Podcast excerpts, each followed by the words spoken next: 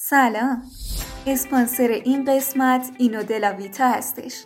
اینو دلاویتا یک برند مشهور با ریشه اسم ایتالیایی هستش که تخصصش ساخت music box های فیلم و سریال و انیمه است.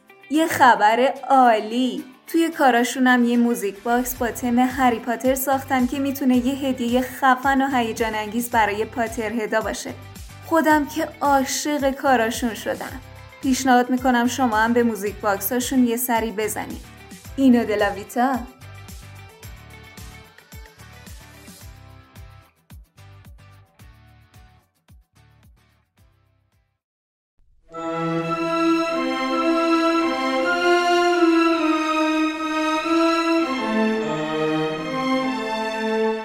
فصل نهم. جدال نیمه شب.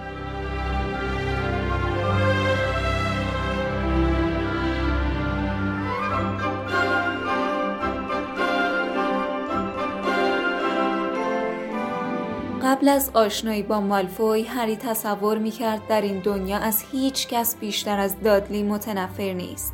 اما دانش آموزان سال اول گریفیندور فقط در کلاس مجونها با گروه اسلیترین هم کلاس بودند. برای همین ناچار نبودند با مالفوی ارتباط برقرار کنند. یا دست کم خودشان به این ارتباط علاقه ای نداشتند. تا روزی که اعلامیه‌ای بر تابلوی اعلانات سالن عمومی گریفیندور همه را به خشم آورد. کلاس های پرواز از روز پنجشنبه آغاز می شد و قرار بود گریفیندور و اسلیترین با هم در این کلاس ها شرکت کنند. هری با بدبینی گفت عالیه. همینو کم داشتم که موقع یاد گرفتن پرواز جلوی مالفوی ضایع بشم. هری برای یادگیری پرواز بیش از بقیه درس ها مشتاق بود و انتظارش را می‌کشید. روم با حالتی منطقی گفت حالا از کجا معلوم که جلوشون ضایع بشی؟ درسته که مالفوی همیشه میگه بازی کویدیشو خیلی خوب بلده ولی شرط میبندم همهش حرف مفته. در واقع مالفوی درباره پرواز حرفهای زیادی زده بود. او با صدای بلند قرولند می‌کرد که چرا دانش آموزان سال اول نمی‌توانند عضو تیم کویدیچ شوند. ماجراهای اقراقآمیزی سر هم می‌کرد که همه آنها به اینجا ختم می‌شد که او سوار بر جاروی پرندهش از مشنگهایی که با هلیکوپتر او را تعقیب می‌کردند گریخته است. البته مالفوی تنها کسی نبود که از این حرفها می‌زد. سیموس فینیگان نیز با آب و تاب تعریف می کرد که تمام دوران کودکیش در حومه شهر سرگرم جارو سواری بوده است. حتی رون هم اگر شنونده پیدا می کرد ماجرای پروازش با جاروی قدیمی چارلی و تصادفش با یک کایت سوار را تعریف می کرد. همه کسانی که در خانواده های جادوگری پرورش یافته بودند مرتب درباره کویدیچ صحبت می کردند. یک بار رون و دین توماس یکی از کسانی که در خوابگاهشان بود بر سر بازی فوتبال جر و بس کردند. در نظر رون مسابقه ای که یک توپ بیشتر نداشت و کسی نمی توانست پرواز کند هیچ جذابیتی نداشت. هری یک بار رون را دیده بود که به پستر دین که بازیکنان تیم فوتبال وست هام را نشان می‌داد سیخونک می‌زد تا آنها را وادار به حرکت کند. نویل هیچ وقت سوار جاروی پرنده نشده بود. زیرا مادر بزرگش به او اجازه نمی‌داد به سراغ جاروهای پرنده برود. هری به مادر بزرگ نویل حق می‌داد. زیرا نویل هنگامی که بر روی دو پایش روی زمین سفت و محکم گام بر داشت نیز دائم زمین می‌خورد و آسیب می‌دید. هرماینی گرینجر نیز به اندازه نویل از پرواز کردن مضطرب بود. زیرا این کار را نمی توانست با مطالعه کتاب ها بیاموزد. البته این بدین معنا نبود که او سعیش را نکرده است. روز پنجشنبه هنگام صرف صبحانه هرماینی آنقدر درباره کتابی به نام کویدیش در گذر زمان و نکات مفید در یادگیری پرواز صحبت کرد که حوصله همه را سر برد. نویل تنها کسی بود که به حرفهای او گوش می‌داد تا شاید چیزی یاد بگیرد که بتواند خودش را روی دسته جارو نگه دارد. با رسیدن مرسولات پستی صحبتهای هرماینی نیمه تمام ماند و مایه خوشحالی همه شد. هری بعد از یادداشت هاگرید هیچ نامه‌ای دریافت نکرده بود و ناگفته نماند که مالفوی به این نکته پی برده بود.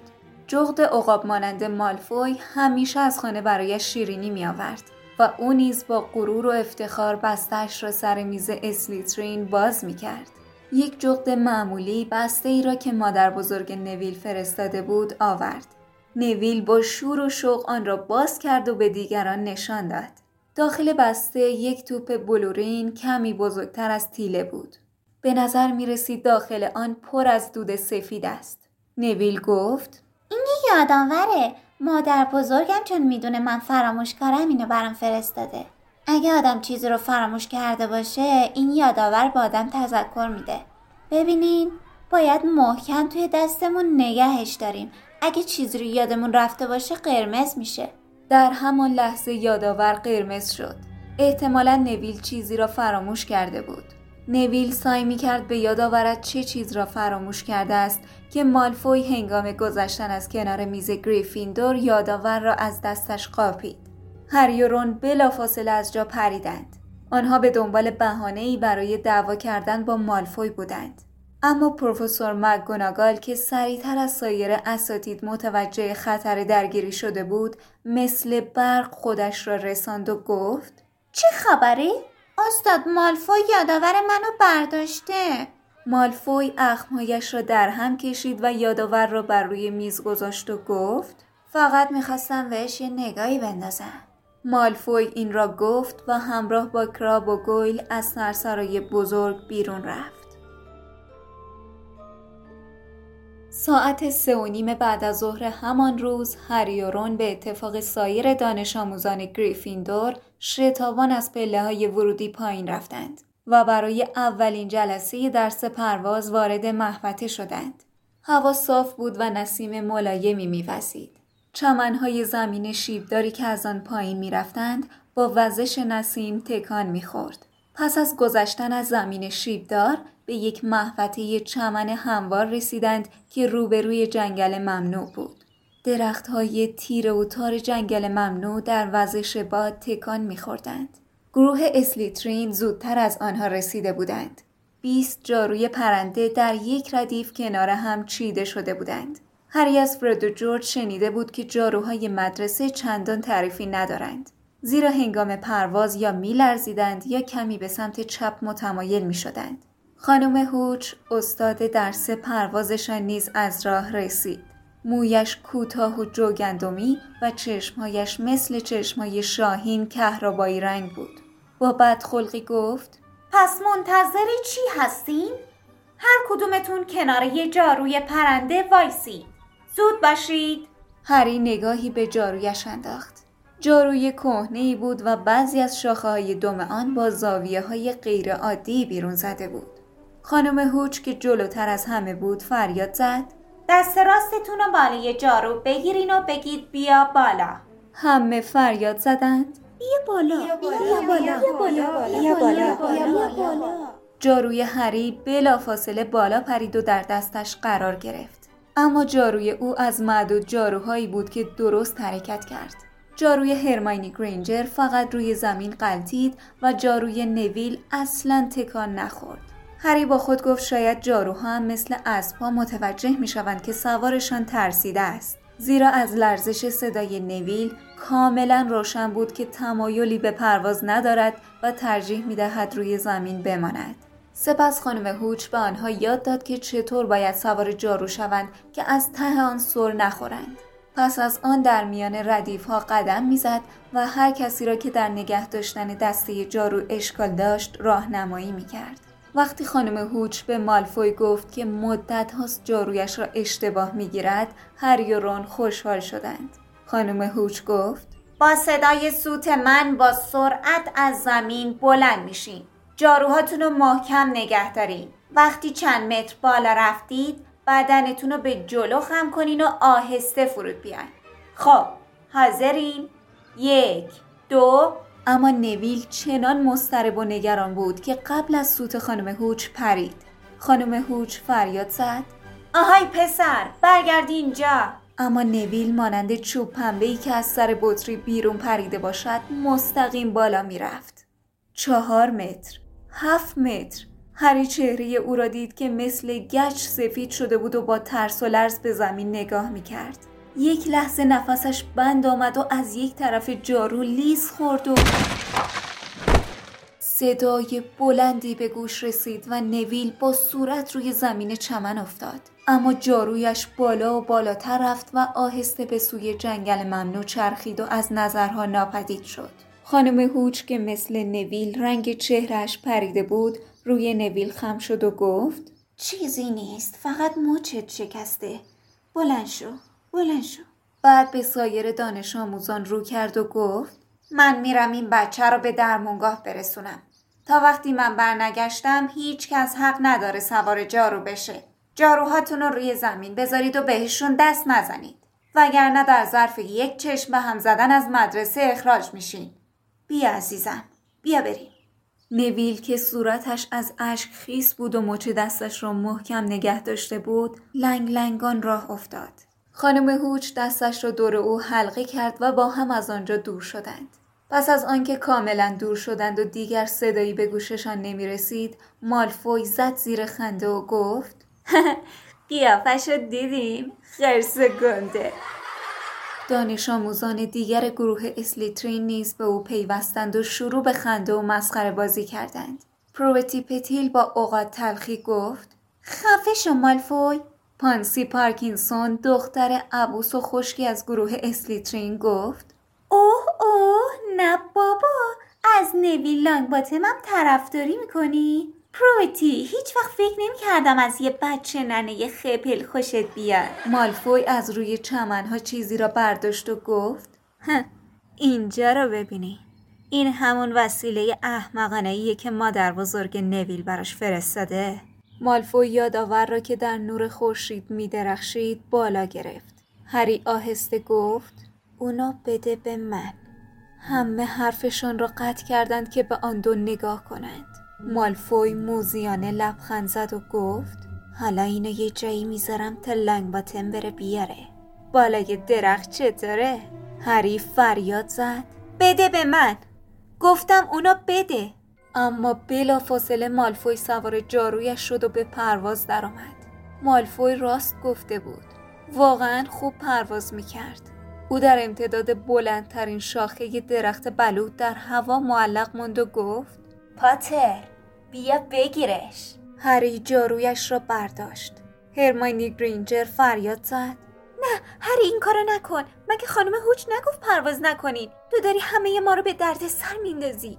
هری که خون جلوی چشمهایش را گرفته بود به حرف هرماینی توجهی نکرد. سوار جارویش شد و با جهش محکمی پرواز کرد و اوج گرفت. باد در موهایش میوزید و ردایش مثل پرچم به احتزاز درآمده بود. ناگهان به خود آمد و متوجه شد بدون آموزش دریافته است که چه باید بکند. از خوشحالی سر از پا نمی شناخت. خیلی آسان بود. عالی بود. دسته جارویش را کمی بالا آورد تا بالاتر برود و در همان لحظه صدای جیغ دخترها و فریادهای تشویقآمیز رون را از پایین شنید.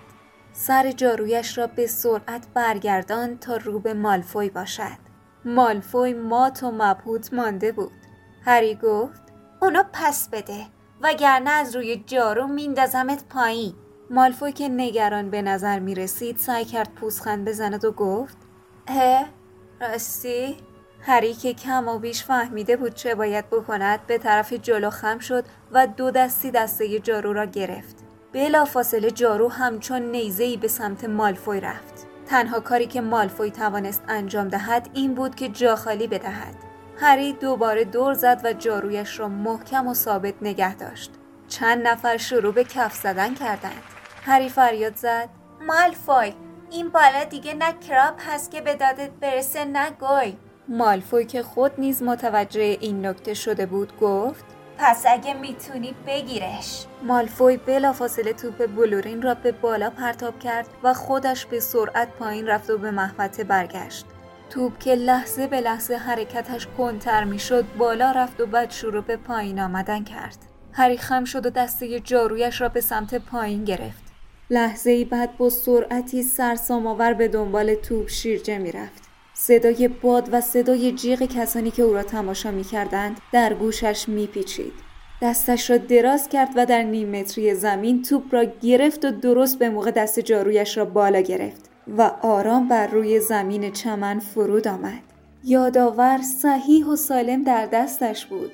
ناگهان یک نفر با صدای بلند او را صدا زد هری پاتر قلب هری در سینه فرو ریخت و این بار حالش خیلی بدتر از موقع شیرجه زدن بود پروفسور مگوناگال دوان دوان به سویشان می آمد. هری که تمام بدنش میلرزید سر جایش میخکوب شد تا حالا توی هاگوارتس هیچ کس پروفسور مکگوناگال که نور آفتاب از شیشه عینکش منعکس می‌شد و از تعجب دهانش بند آمده بود گفت چطور جرأت کردی چنین کاری بکنی؟ ممکن بود گردنت بشکنه. تقصیر هری نبود پروفسور. شما ساکت باشین دوشیز پتی. آخه مالفوی آقای ویزلی کافیه دیگه. پاتر زود باش دنبال من بیا. چشم هری به چهره شادمان مالفوی کراب و گویل افتاد. و با قدم های بلند پشت سر پروفسور مکگوناگال به سمت قلعه حرکت کرد. تردیدی نداشت که از مدرسه اخراج می شود. می‌خواست در دفاع از خودش چیزی بگوید ولی صدایش در نمی آمد. پروفسور مکگوناگال بی آنکه به هری نگاهی بیاندازد نرم و سریع حرکت می کرد و هری برای اینکه از او عقب نیفتد مجبور بود بدود. دیگر همه چیز تمام شده بود. اقامتش در هاگوارتس دو هفته بیشتر طول نکشیده بود و تا ده دقیقه دیگر باید چمدانهایش را میبست و از آنجا می‌رفت. هنگامی که خانواده دورسلی در را به روی او میگشودند چه می‌گفتند؟ از پله های ورودی قلعه و بعد از پله های مرمری بالا رفتند. اما پروفسور مگوناگال یک کلمه هم با هری صحبت نکرد. او آهسته درها را باز و بسته می کرد و با سرعت از راهروها میگذشت و هری دوان دوان به دنبالش می‌رفت. شاید می‌خواست او را پیش دامبلدور ببرد. ناگهان به یاد هاگرید افتاد. او نیز از مدرسه اخراج شده بود اما به او اجازه داده بودند در مقام شکاربان در هاگوارتس بماند. بعید نبود هری را دستیار هاگرید بکنند. حتی تصور آن نیز دلش را آشوب می کرد. ناچار بود شاهد جادوگر شدن رون و بقیه بچه ها باشد. در حالی که خودش باید کیف هاگرید را حمل کرد و از این سوی محفته به آن سو می رفت. پروفسور مگوناگال جلوی در یکی از کلاس ها ایستاد. در کلاس را باز کرد و سرش را جلو برد و گفت ببخشید پروفسور فیلیدویک میشه چند لحظه وود را ببرم بیرون؟ هری که گیت شده بود به خود گفت چوب؟ چوب دیگه چیه؟ شاید یک ترکه بود که پروفسور می‌خواست با آن او را تنبیه کند. ولی این چوب از قضا پسری درشت هیکل از دانش آموزان سال پنجم بود که با قیافه مات و متحیر از کلاس بیرون آمد. پروفسور مکگوناگال گفت هر دوتون دنبالم بیاین. آنگاه به سمت انتهای راه رو رفت. وود با کنجکاوی به هری نگاه می‌کرد. پروفسور مکگوناگال به یک کلاس خالی اشاره کرد و گفت بیاین تو. در کلاس هیچ کس نبود جز بد اونق که با گچ کلمات رکیکی را روی تخته می نوشت. پروفسور مکگوناگال با پرخوشگری به او گفت برو بیرون. بعد اونق گچی را که در دست داشت به داخل سطل آشغال پرتاب کرد. گچ به سطل خورد و دنگی صدا داد. بعد اونق در حالی که زیر لب بد و بیراه می گفت از کلاس بیرون رفت. پروفسور مکگوناگال در را پشت سر او محکم بست و برگشت. به هری وود نگاهی کرد و گفت پاتر این الیور ووده. الیور برات یه بازیکن جستجوگر پیدا کردم. وود که تعجبش تبدیل به شادمانی شده بود گفت جدی میگین پروفسور؟ پروفسور مکگوناگال با قیافهای بسیار جدی گفت این پسر نابغه است. من تا حالا چنین چیزی ندیده بودم. پاتر اولین بار بود که سوار جاروی پرنده می شدی؟ هری مظلومانه با تکان سر جواب مثبت داد. اصلا نمی‌دانست جریان چیست اما به نظر می رسید قصد اخراج کردنش را ندارند. با این فکر کمی حالش بهتر شد. پروفسور مکگوناگال به وود گفت هری بعد از یه شیرجه از ارتفاع پنج متری اون توپو گرفت. حتی یه خراش هم بر نداشت. چارلی ویزلی هم نمی‌تونست چنین کاری بکنه. قیافه اولیور طوری بود انگار همه آرزوهایش با هم برآورده شدند. با حالتی هیجان زده به هری گفت پاتر تا حالا مسابقه کویدیش تماشا کردی؟ پروفسور مکگوناگال گفت وود کاپیتان تیم گریفین دوره. در آن لحظه وود دور هری چرخی زد و سر تا پای او را نگاهی کرد و گفت اصلا انگار خلق شده که جستجوگر بشه سبک سری فرز پروفسور به نظر من باید براش یه جاروی آبرومند تهیه کنیم. مثلا نیمبوس 2000 یا پاک جاروی هفت. باید با پروفسور دامبلدور صحبت کنم ببینم چی میشه. ببینم میشه یه جوری مقررات سال اولی ها رو تغییر داد؟ خدا می‌دونه ما چقدر به یه تیم خوب و عالی احتیاج داریم. پارسال که توی آخرین مسابقه به تیم اسلیترین باختیم تا چند هفته نمی‌تونستم تو چشم سیوروس اسنیپ نگاه کنم.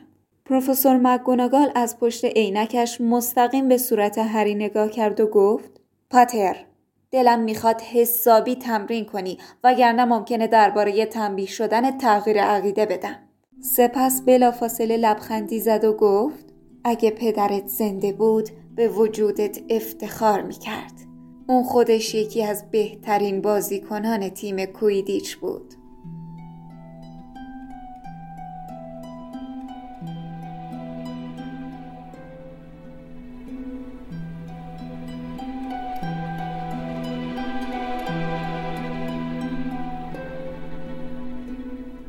رون گفت شوخی می‌کنی؟ سر میز شام بودند و هری تازه ماجرایی را که پس از رفتن به دنبال پروفسور مکگوناگال پیش آمد برای رون تعریف کرده بود. رون که یک پیراشکی گوشت و جگر را به دهانش برده بود که بخورد از تعجب آن را فراموش کرد و دستش مقابل دهانش ماند و گفت جستجوگر ولی سال اولیه هیچ وقت حتما تو جوانترین عضو تیم در طول هری یک تکه پیراشکی گوشت در دهان خود گذاشت و حرف رون را کامل کرد. در طول یک قرن اخیرم. آره می‌دونم توی صد سال اخیر من کم سن و سالترین بازیکن کویدیچم. هری پس از هیجان آن روز به شدت احساس گرسنگی می‌کرد.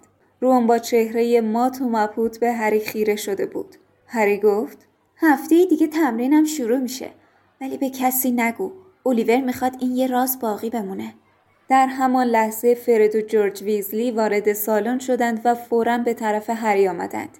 جورج آهسته گفت آفرین هری الیور همه چیزو برامون تعریف کرد. ما مدافع های تیمیم. فرد گفت امسال تصمیم جدی گرفتیم که جام کویدیچو به دست بیاریم.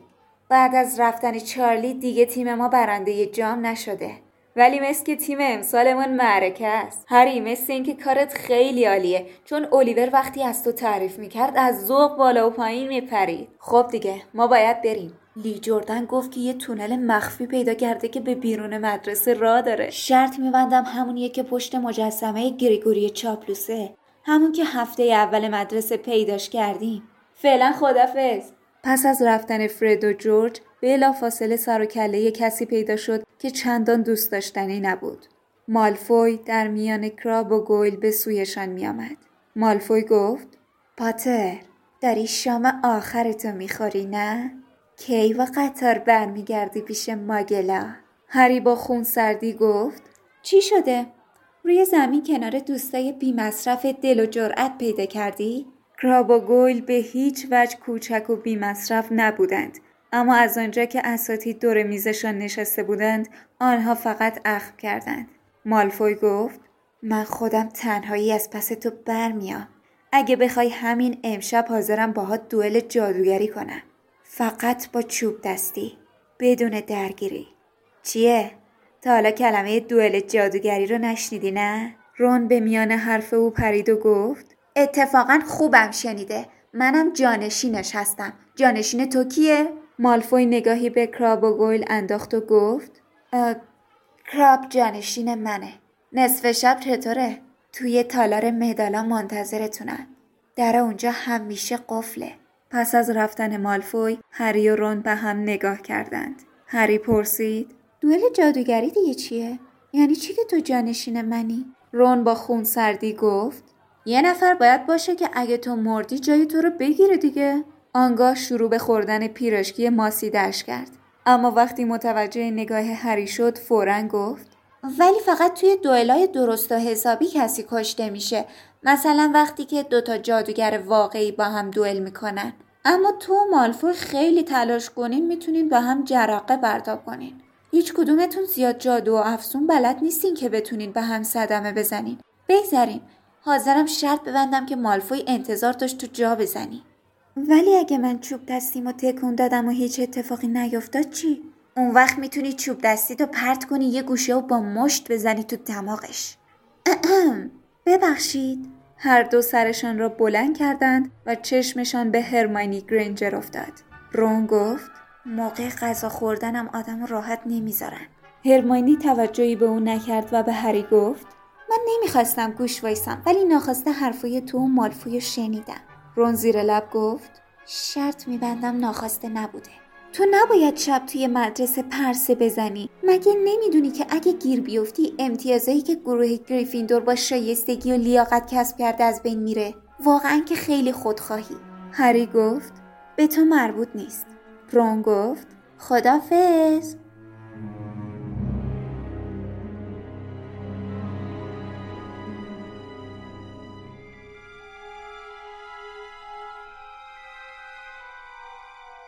هری در رخت خواب دراز کشیده بود و منتظر بود دین و سیموس به خواب بروند.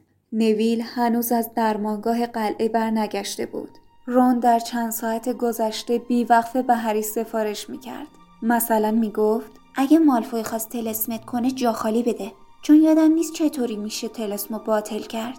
احتمال زیادی وجود داشت که فیلچ یا خانم نوریس مچ آنها را بگیرند و هری احساس می کرد با نقض مجدد مقررات مدرسه به بختش پشت می کند. اما بلافاصله چهره مالفوی را با پوزخند همیشگیش در تاریکی مجسم می کرد.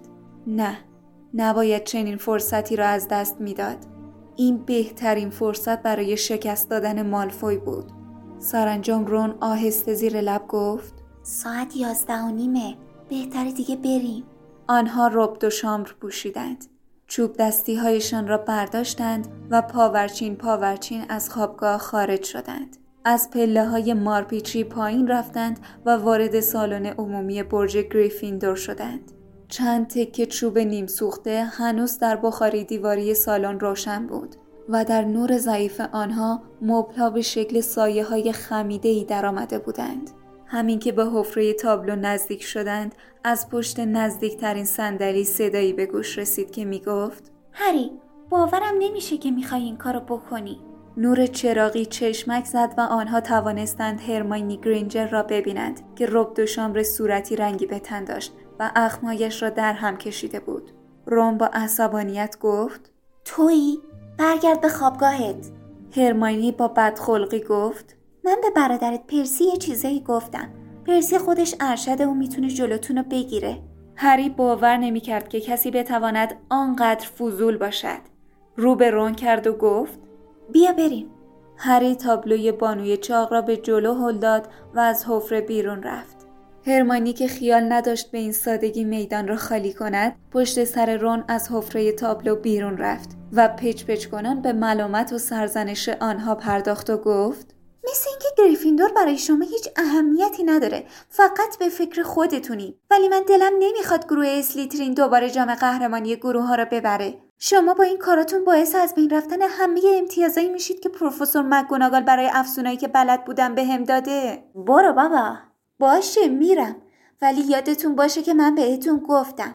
فردا وقتی که با قطار برمیگردین خونه یاد حرفای من میافتین. هرمانی به طرف تابلوی بانوی چاق رفت. اما هیچ کس در تابلو نبود. بانوی چاق به شب نشینی رفته بود و هرمانی پشت در ورودی برج گریفیندور مانده بود. هرماینی با جیغ و داد گفت وای حالا چی کار کنم؟ رون گفت این دیگه مشکل خودته. ما دیگه باید بریم. داره دیرمون میشه. اما هنوز به انتهای راه رو نرسیده بودند که هرماینی خود را به آنها رساند و گفت منم باهاتون میام. نمیشه. فکر کردی من همینجا منتظر میمونم تا فیلچ بیاد و پیدا کنه؟ اگه ما رو با هم پیدا کنه بهش راستشو میگم. میگم که می‌خواستم جلوی شما دوتا رو بگیرم. شما هم باید حرفمو تایید کنیم روم با صدای نسبتا بلندی گفت اگه جرأت داری بس دیگه. ساکت چین. من صدای خرخر شنیدم. رون آهسته زیر لب گفت خانم نوریسه رون با دقت نگاه کرد. ولی صدای نوریس نبود. صدای نویل بود که روی زمین چنبات زده بود و به خواب عمیقی فرو رفته بود. اما همین که آنها پاورچین پاورچین به او نزدیک شدند از خواب پرید و گفت خدا رو شکر که منو پیدا کردین اسم رمز جدید یادم رفته بود و نمی‌تونستم بیام توی خوابگاه الان چند ساعته که اینجا نیویل یواشتر حرف بزن اسم رمز پوزه خوکه ولی الان به دردت نمی‌خوره چون بانوی چاق توی تابلو نیست. هری گفت دستت خوب شد؟ نویل دستش را نشان داد و گفت آره خانم پامفری توی یه چشم به هم زدن دستم خوب کرد. خوبه. خب نویل ما باید بریم یه جایی. فعلا خدافز نویل از جایش بلند شد و گفت سب کنین. منو اینجا تنها نذارین. من نمی‌خوام اینجا تنها باشم. بارون خونالو تا حالا دو بار از اینجا رد شده.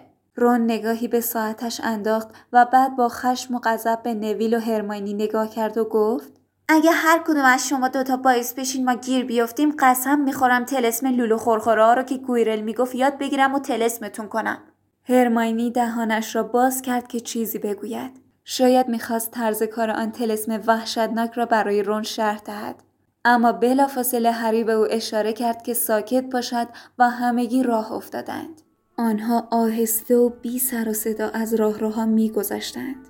نور محتاب که از پنجره های بالایی میتابید روی آنها سایه میانداخت. هری سر هر پیچ انتظار برخورد با فیلچ یا خانم نوریس را داشت. اما بخت یارشان بود. به سرعت از پله ها بالا رفتند و به طبقه سوم رسیدند. آنگاه پاورچین پاورچین به طرف تالار نشانها و مدالها حرکت کردند مالفوی و کراب هنوز نیامده بودند قفسه های بلورین مدال ها در زیر نور محتاب می درخشیدند و مجسمه ها در تاریکی تالار نقره‌ای و طلایی رنگ به نظر می رسیدند. آنها بدون آنکه لحظه ای از درهای تالار قافل شوند آهسته از کنار دیوار جلو می رفتند. هری چوب دستیش را بیرون آورد که آماده باشد. زیرا هر لحظه ممکن بود مالفوی از گوشه بیرون بپرد و مبارزه را آغاز کند. زمان به کندی میگذشت.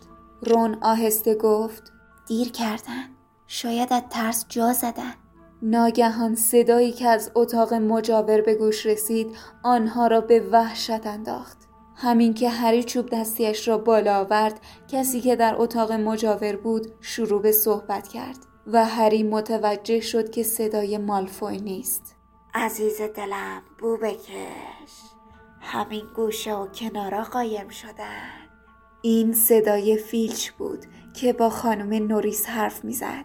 هری دیوانوار دستش را تکان داد و به بقیه فهماند که هرچه سریعتر دنبالش بروند.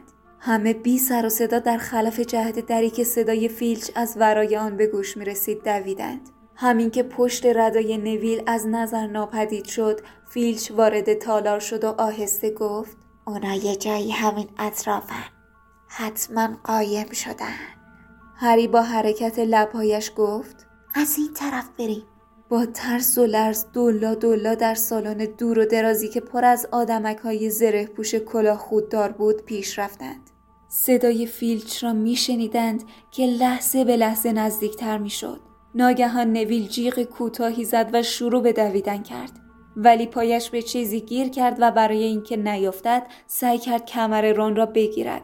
اما هر دو با هم روی یکی از آدمک های زره پوش افتادند. صدای تلق و طلوق چنان بلند بود که ممکن بود تمام قلعه را از خواب بیدار کرده باشند. هری فریاد زد بدوید هر چهار نفر دوان دوان در تالار پیش رفتند. آنها حتی به پشت سرشان هم نگاه نکردند که ببینند فیلچ آنها را تعقیب می کند یا نه. به سرعت خود را به در تالار رساندند و یکی پس از دیگری از راهروها گذشتند. که از همه جلوتر بود نمی‌دانست کجا هستند نمی‌دانست به کجا می‌روند. آنها به پشت یکی از قالیچه های دیوارکوب هجوم بردند و وارد یک راه مخفی شدند. به سرعت جلو رفتند و از جایی نزدیک کلاس ورت های جادویی سر درآوردند. تنها چیزی که می‌دانستند این بود که از تالار مدال ها خیلی دور شدند. هری که به دیوار تکیه داده بود و عرق پیشانیش را پاک می کرد نفس نفس زنان گفت مثل اینکه گممون کردن نویل هم به جلو خم شده بود و نفس نفس می‌زد. هرماینی که نفسش بند آمده بود زیر دندش را که تیر می‌کشید فشار داد و گفت نگفتم. بهتون که گفته بودم. رون گفت باید هرچی زودتر برگردیم به برج گریفیندور هرماینی رو به هری کرد و گفت مالفوی بهت حقه زد. خودتم خوب می‌دونی. اون اصلا خیال نداشت بیاد. فیلچ از کجا می‌دونست که یکی توی تالار نشانه و مدالاست حتما مالفوی بهش گفته. هری می‌دانست که حق با هرماینی است اما نمی‌خواست به او اقراق کند بنابراین گفت را بیافتین اما بازگشت به برج گریفیندور به آن سادگی که تصور می‌کردند نبود هنوز چند قدمی نرفته بودند که دستگیری در یکی از کلاس ها صدایی کرد و چیزی جلوی آنها پرتاب شد. بعد اونق بود. همین که چشمش به آنها افتاد از خوشحالی جیغ کشید. بعد اونق ساکت باش. با این کارات باعث میشی ما رو از مدرسه اخراج کنن. بعد اونق هر هر خندید و گفت سال اولیای پخمه رو ببین نصف شبی چه جولونی میدن ای دست و پا چلفتی الانه که گیر بیافتی بعد اونوخ که برق شرارت در چشمهایش نمایان بود با حالتی مقدس مابانه گفت من باید به فیلچ خبر بدم. بچه ها باور کنید به نفع خودتونه. رون با حالت پرخاشگرانه گفت برو کنار. و ضربه محکمی به او زد. اما با این کار مرتکب اشتباه بزرگی شد. زیرا بعد اوناخ فریاد زد بچه ها از خوابگاهشون اومدن بیرون. بچه ها اومدن بیرون. الانم توی کلاس ورت های جادویی هستن. بچه ها سرشان را خم کردند و از زیر بد اونق رد شدند و به سمت انتهای راه را دویدند. اما در آنجا با یک در بسته مواجه شدند. با ناامیدی در را حل می‌دادند که رون قرولند کنان گفت اینم از این. اینجا دیگه آخر خطه. کارمون ساخته است. آنها صدای قدم های فیلچ را که دوان دوان به طرف صدای بد اونق می‌رفت میشنیدند. هرماینی با عصبانیت چوب دستی هری را از دستش قاپید و ضربه آهستهی به در قفل زد و آهسته گفت آلو همورا قفل صدایی کرد و در باز شد. همه با عجله وارد شدند و در را پشت سرشان بستند. آنگاه گوششان را به در چسباندند و گوش دادند. صدای فیلچ میآمد که می‌گفت بعد آناق زود باش بگو ببینم از کدوم طرف رفتن. بگو خواهش می‌کنم. بعد آناق سر به سرم نزار. بگو کجا رفتن؟ بعد اوناق بریده بریده گفت اگه نگی خواهش می‌کنم من هیچی رو بهت نمیگم. باشه خواهش می‌کنم. هیچی. بهت که گفتم اگه نگی خواهش می‌کنم من هیچی رو نمیگم. سپس صدای دور شدن بد اوناق به گوش رسید. فیلچ او را لعن و نفرین می کرد. هری آهسته گفت اون فکر می‌کنه این در قفله مثل اینکه دیگه خطری تهدیدمون نمی‌کنه. اه نویل فلم کن دیگه یک دقیقه تمام بود که نویل از آستین هری آویزان شده بود. هری گفت چیه بابا چه خبر شده؟ آنگاه هری رویش را برگرداند و فهمید چه خبر شده است. در یک آن فکر کرد که کابوس می‌بیند اما این از همه اتفاقهای آن شب تر بود هری متوجه شد که آنها وارد یک اتاق نشدند بلکه به درون راه روی قدم گذاشتند. همان راه روی ممنوع طبقه سوم. در آن لحظه فهمیدند چرا ورود به آن راه را ممنوع است. در مقابلشان یک سگ قول پیکر ایستاده بود. چنان بزرگ بود که تمام فضای راهرو را تا سقف پر کرده بود.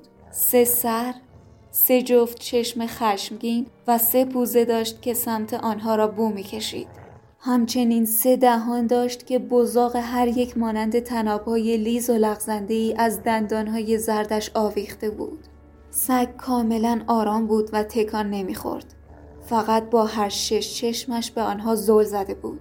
هری می‌دانست تنها چیزی که باعث شده سگ به آنها حمله نکند این بود که آنها چنان ناگهانی وارد شده بودند که حیوان قافلگیر شده بود. اما هر لحظه امکان داشت دوباره حواسش متمرکز شود و خدا می‌دانست آن سگ وحشی و خطرناک چه بلایی سرشان میآورد. هری که دست و پایش را گم کرده بود به دنبال دستگیری درگشت. بین مرگ و فیلچ او فیلچ را انتخاب می کرد. همگی از در بیرون رفتند و هری در را محکم بست آنگاه دوباره شروع به دویدن کردند دوباره از راه رو پایین رفتند به احتمال زیاد فیلچ وقتی نتوانسته بود آنها را پیدا کند از آنجا دور شده بود آنها به هیچ وجه جانب احتیاط را رعایت نمی کردند و فقط می‌خواستند هرچی بیشتر از آن قول وحشتناک فاصله بگیرند. دوان دوان خود را به تابلوی بانوی چاق در طبقه هفتم رساندند. بانوی چاق به لباسهای آنها که از سرشانه هایشان آویزان بود و به صورتهای عرق کردهشان نگاهی انداخت و گفت تا حالا کجا بودی؟ هری نفس نفس زنان گفت هیچ پوزه خوک پوزه خوک تابلو به سمت جلو چرخید و باز شد. همه با هم به سالن عمومی هجوم بردند و در حالی که هنوز از ترس میلرزیدند روی مبلها ولو شدند. قیافه نویل طوری بود که انگار دیگر هیچ وقت نمی‌توانست حرف بزند. سرانجام رون شروع به صحبت کرد و گفت برای چی همچین سگی رو توی مدرسه زندونی کردن؟ اونم مثل سگای دیگه باید بازی و هواخوری کنه. هرماینی که دیگر نفس نفس نمی‌زد و دوباره بد اخلاق شده بود گفت مگه کور بودیم؟ ندیدین روی چی وایساده بود؟ هری گفت روی زمین بود دیگه. من حواسم به سراش بود. دیگه به پاهاش که نگاه نکردم. نه اون روی زمین نبود. اون روی یه دریچه وایساده بود. حتما اون از یه چیزی مراقبت می‌کنه. هرماینی از جایش برخواست و به آنها چشم قره رفت و گفت حالا خیالتون راحت شد؟ نزدیک بود هممون رو به کشتن بدین. از اون بدتر. ممکن بود هممون اخراج بشیم حالا اگه اجازه بدین من میرم بخوابم. رون که با دهان باز به اون نگاه می‌کرد گفت به نظرم تو اولویت بندیاش باید یه تجدید نظر بکنه. هری هنگامی که به طرف خوابگاهشان می‌رفت و حرفهای هرماینی فکر می‌کرد. بله آن سگ از چیزی مراقبت می‌کرد. هاگرید چه گفته بود؟ گرینگوتس امترین جای دنیا برای نگه داشتن چیزاست. البته شاید به پای هاگوارتس نرسه. از قرار معلوم هری جای آن بسته کوچک و کثیف صندوق 713 را پیدا کرده بود.